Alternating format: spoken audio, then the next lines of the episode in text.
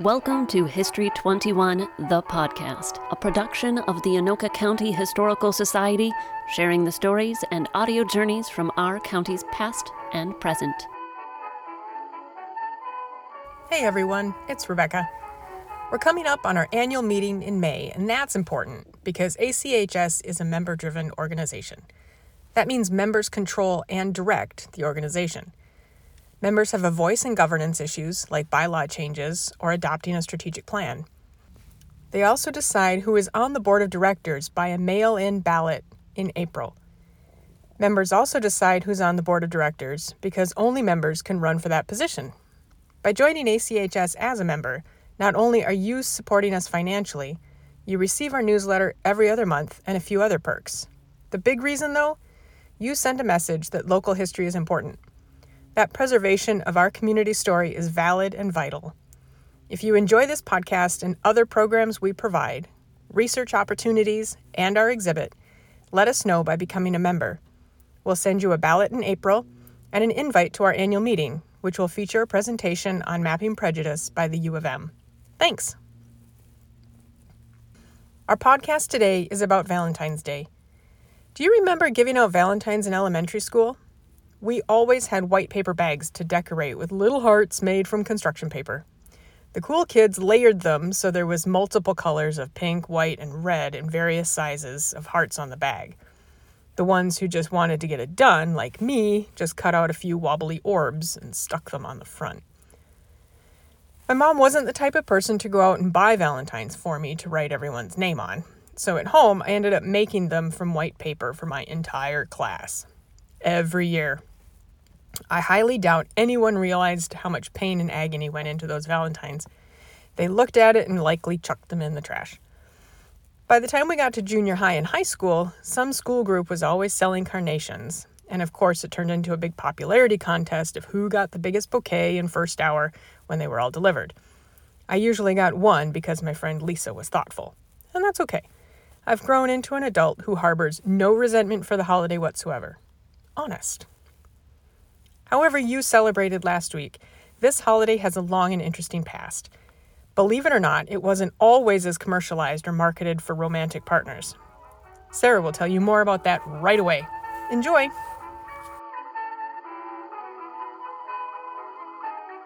I think we're official. Thank you so much for coming and helping us digitize our programs here at the Anoka County Historical Society on this beautiful February day. awesome. We are here to preemptively talk about Valentine's Day, right? It's billed as the day of love and all things romance. But where did the hearts and the cupids and all of this come from? And how did people in this area celebrate it? People in Anoka County were celebrating Valentine's Day, engaging with it, long before the Hallmark Company came along and the commercialization of everything. So, we're going to dive into a little bit of the history and then a lot of what we can figure out about how people in this area were celebrating the day. So, first, super fast, condensed history, Valentine's Day in a nutshell. Here we go. The origins are a bit murky. Uh, many histories of the day trace the origin back to ancient Rome, uh, and a festival from February 13th to 15th. Romans celebrated the Feast of Lupercalia. Apparently, during the festival, men sacrificed animals, uh, generally a goat and a dog, and then whipped the women from the hides from these animals. Alcohol flowed freely. That is very important and participants were often drunk and naked throughout, so you do you. Yes. the festivities continued with a matchmaking lottery, and men drew women's names from a jar, and you had the choice to spend the evening with them, or perhaps forever with them. Uh, this early multi day Roman festival was for couples and coupling and it doesn't look too much like our modern celebrations, except it kind of falls over Valentine's Day as we know it. And it wasn't called that yet. Uh, the Romans are also responsible for the name, just a little bit later. confusion also happens because there may have been two people called Valentine in the third century AD, and both of them were beheaded by Emperor Claudius II. So we have two Valentines that could have been the namesake. They're both beheaded by this guy, so we can't exactly know for sure. The traditional story is that Valentine was a priest during the reign of Emperor Claudius II in around 269 AD. Uh, supposedly, the emperor banned marriage, reasoning that single men were better soldiers than married ones. And Valentine was on the side of love rather than war and stood up against this. Uh, and he performed the sacrament of matrimony for people. And in standing up for this, he was imprisoned and later beheaded and then called a saint by the Catholic Church for his devotion to love, love of God and the holy sacraments. By the end of the 5th century, uh, Pope Gelasius I declared the 14th of February Saint Valentine's Day in this human's honor. The Roman Catholic Church recognized the Feast of St. Valentine's in its liturgical calendar until 1969 and it was then removed uh, for inconclusive sainthood. So apologize to Saint Valentine's here. He's no longer official. The day thrived, and people were celebrating it in different ways. But how were Anokans, people around here, celebrating or at least marking the day? Where do you even start researching something like that? Uh, how do we know? Really easy way to see what people were talking about is the newspapers, right? That's where people are getting their news, it's where they're getting their gossip, it's where the, the Facebook and social media of the day is there as well. And it's a relatively easy research goal because we're talking about Valentine's Day. They're not going to be um, preparing or putting in the newspaper plans for Valentine's Day in August, so I don't have to look through the entire year's worth of issues. You can concentrate in the weeks leading up to the day and maybe a couple issues after the day as well, just to really hedge your bets there. We have a number of uh, local newspapers on microfilm here at the museum, ones that are not digitized anywhere, so you have to go through them manually. Um, loading up the film and looking through it. it is one of my favorite activities. We have them dating back to the 1860s, and it's really fun to look through them. The earliest mention of the holiday that we were able to find in a local paper is from 1869, where it's remarked that the holiday is a popular one. Thanks. In some years, the mentions are very brief. Valentine's Day occurs next Monday, or it happened last Tuesday. That might be the only mention of it at all. Slowly, the day starts to gather a little bit more space. Uh, by 1877, we found a little notice that said Valentine's Day is close at hand, and soon the post office will be bothered by the missives. Somebody has an opinion there. Again, they commented Valentine's Day was generally observed. That's so vague. I want more details, right? We, we know from the newspaper and those little blurbs that people are talking about it and doing things. We don't quite know what if they don't describe it any further. They're almost throwaway notices because it's just so normal they don't have to talk about it, right?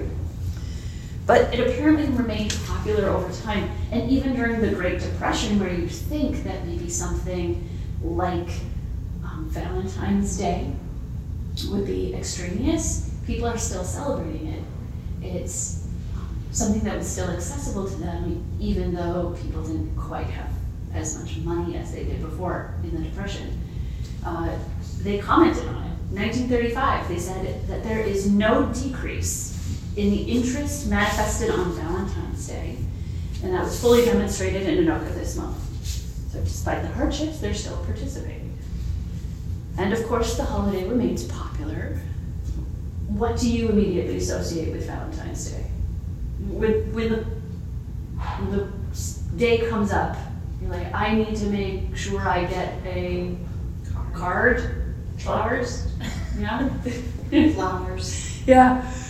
Well, they were doing some of those things over time, but not all at once. And we'll kind of take them in pieces and look at how those pieces were coming into play locally. So our first is the card. It has to be a card. Love, this is a card from our collection from around the 1930s. They're so cute. The types of cards are changing over the years.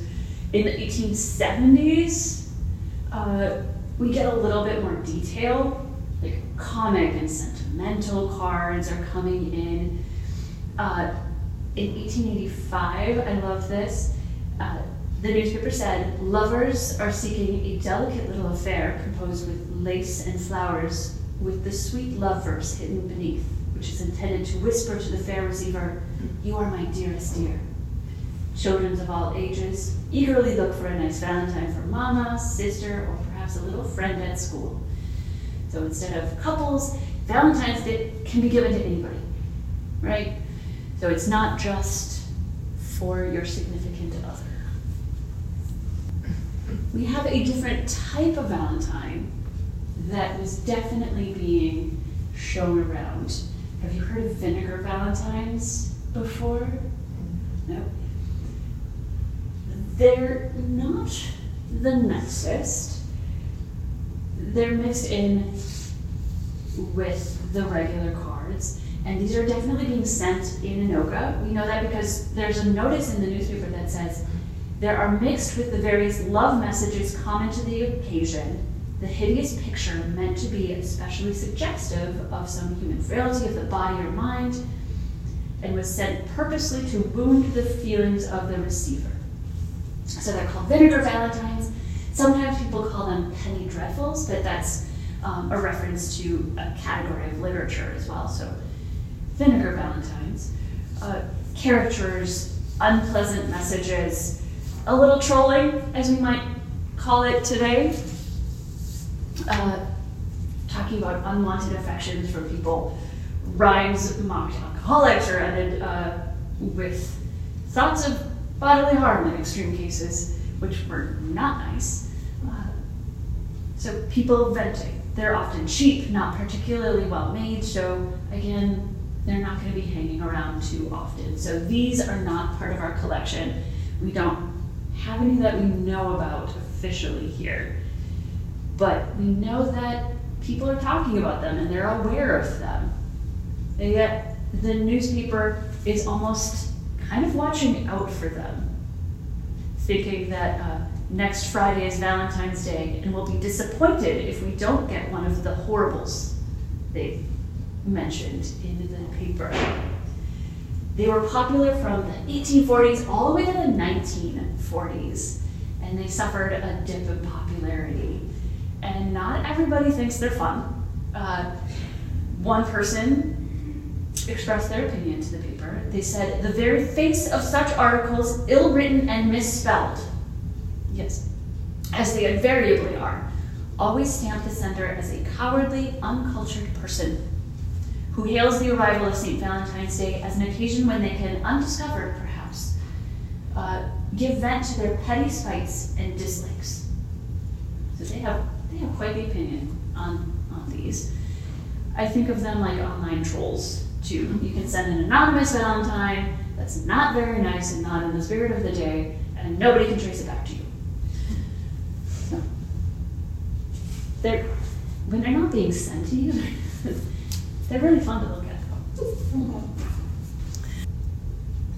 You could send all of the cards and love notes that you want, uh, but you need to get together with your friends, have a party. That's where the action is, right? We tend to think of Valentine's Day as a couples thing, but a number of the references that we found are these gatherings of lots of young people coming together, or different groups using Valentine's Day as an excuse to have have their party. Uh, the first party that's explicitly mentioned as a Valentine's Day party is in 1885. The young people of the Universalist Church, uh, the Universalist Society held a Valentine's Day party at the Merchants Hotel in Anoka. It was located on Second Avenue across from the high school. The, the Merchants Hotel uh, was one of the few buildings also to escape a huge fire in 1884. So when they're hosting this party in 1885, the city is just rebuilding from that.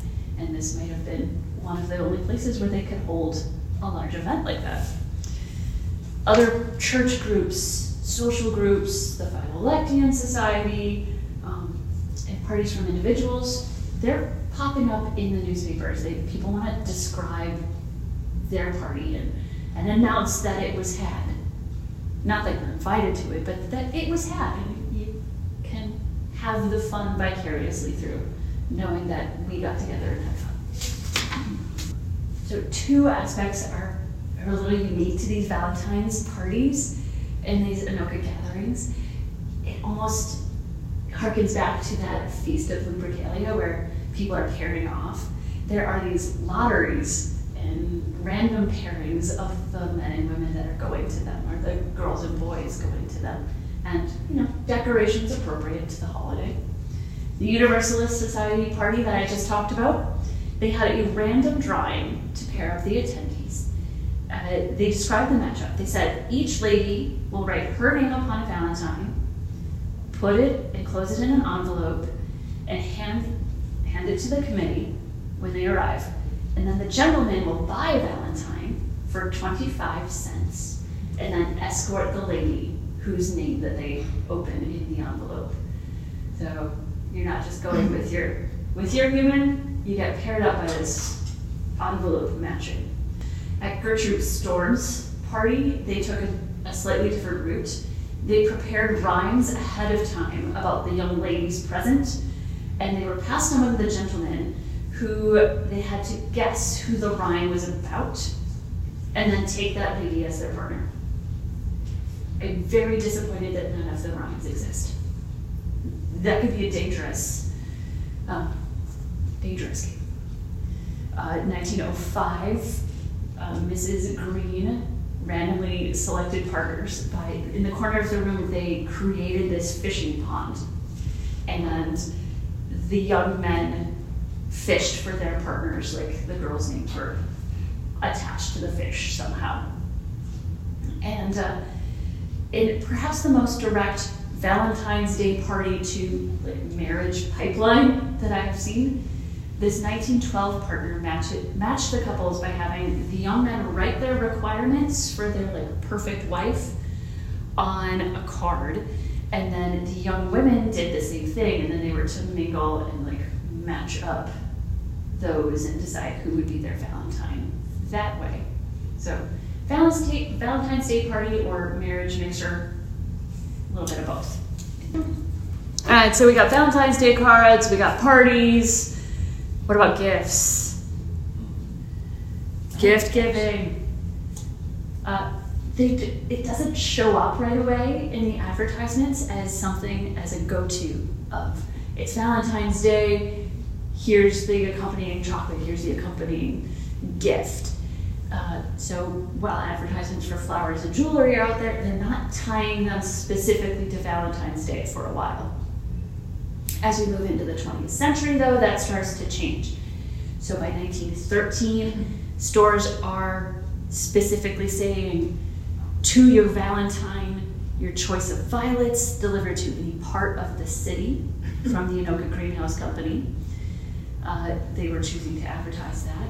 Interesting that it was your choice of violets, so it wasn't it wasn't roses as the default. Uh, by 1915, the Fair store, which is like a variety store locally, was advertising Valentine's and candy together in the same ad. So starting to think that they're they're specifically linked. If you have a card, you need candy. If you have a card, you need flowers. Um, so spend a little bit more in our business. Our final biggest Valentine that we have in the collection here at Anoka County Historical Society is actually in this room. The Philolectian Society was a group of women that founded basically a, a social club in 1890. And one of their desires was to have a library, a proper one, in the city of Anoka. They were successful, and there was a library on, on Main Street, uh, but they needed a larger library. And eventually, the town wrote to Andrew Carnegie, and a Carnegie Library was built in 1904. Since the Philo-Lectians were instrumental in bringing and getting a library established in the city of Anoka, the library building dedicated a room to them to acknowledge it as the Philo-Lectian Hall in that building. And on February 14th of 1905, they decided to have a Valentine's Day party there. The, the library had just opened up, and the newspaper said the, the reported on the crowds that attended this party. They said, Seldom has Anoka seen a more pretty and pleasant function than was that last night. They even dedicated three columns just to reprinting Mrs. Gow's speech. She was the president of the Philo-Lectians at the time. And she focuses in that speech about how they have supported the library and proudly announce that they want to give a Valentine to the library because it's on Valentine's Day. They have to. But apparently, there are 65 members of the Philo-Lectians at this time, and they couldn't decide on what Valentine to give. So they settled that they would actually give three different Valentines. So the first one they presented was uh, to prove not only ornamental, but that it would be helpful to the youth as they shall from time to time visit the library, that they gaze upon the picture of Shakespeare. So the first Valentine is a, a picture of Shakespeare, a painting. That one isn't in the collection. So, first, Shakespeare. The second Valentine was a statue of the Greek and Roman goddess Minerva. Third Valentine, they harkened back to a tradition. In that very first library, they had presented a wall clock for their first library on Main Street. They grew out of it. When they moved to the Carnegie Library, the wall clock, while serviceable, felt a little drab. And they thought that this beautiful building needed something a little bit more grand, a little bit more conspicuous. And so they presented to the library a grandfather clock. And we still have it here. When the Carnegie Library was torn down, this building became the city library for Anoka and the clock made its way from this building to this building, and then when it transferred and became the Historical Society, it was left behind as an artifact to remember the Philo-Lectian Society and the libraries that it had been in. And we keep it in the Philo-Lectian room in their honor. The speech concluded with the hope that Valentines would be appropriate for the library and that the library board would accept them as worthy the president of the library board, George H. Goodrich, accepted them with a, a humorous speech. And he concluded with a list of other valentines the library needed, such as more pictures, a lawnmower, an automobile, more mother, an easy chair, and green grass. so if you want to give, you know, the historical society some valentines of paper or adopting an architect or um, other other things, we wouldn't be opposed to such Valentines. We already have a grandfather clock though. And we don't get a lawnmower. So it, no more grandfather clocks, and the city takes care of the grass. So no lawnmowers. Whatever your personal opinion of Valentine's Day and the fuss that's usually made about about it, whether or not you celebrate or not, uh, I generally find it an excuse to have a really good meal. It's safe to say that love and the search for a romantic partner, a friend, somebody that you can share the day continued throughout the years. My favorite Valentine that we tripped across, no offense to the clock, was a little small one line notice in 1889 that said E.L. Curiel received a lovely Valentine in the shape of a little daughter, February 14th. Mm-hmm.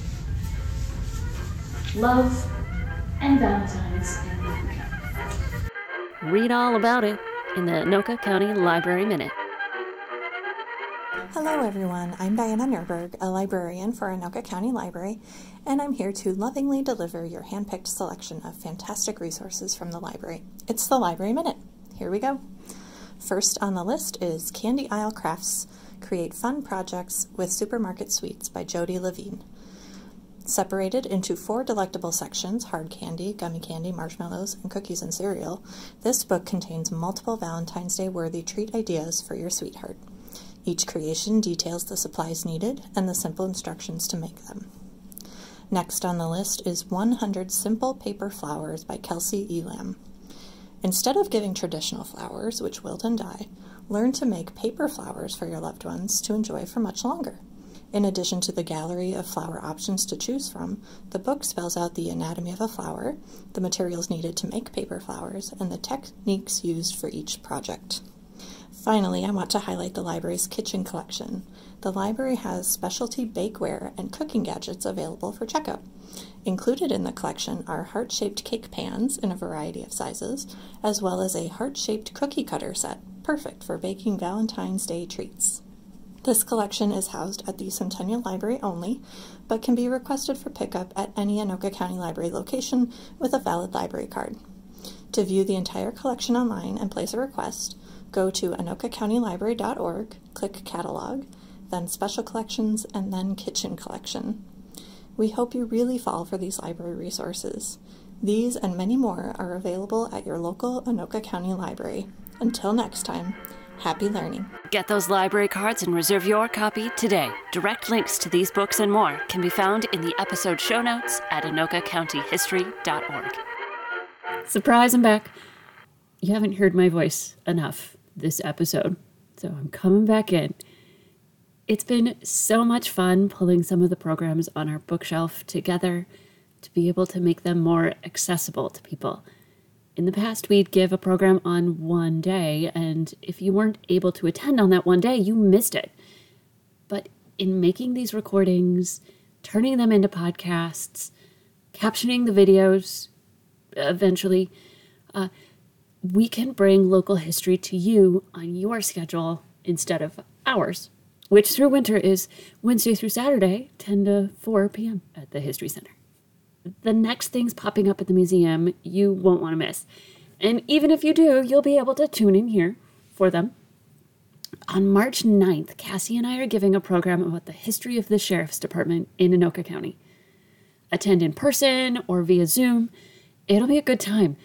It's going to be an overview of their history, profiles of a few humans at different p- time periods, and of course, stories of some of the cases and crimes they handled within our borders.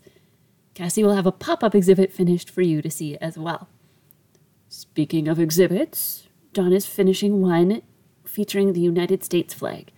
We have a surprising number of them in the collection, including a rare 42 star flag.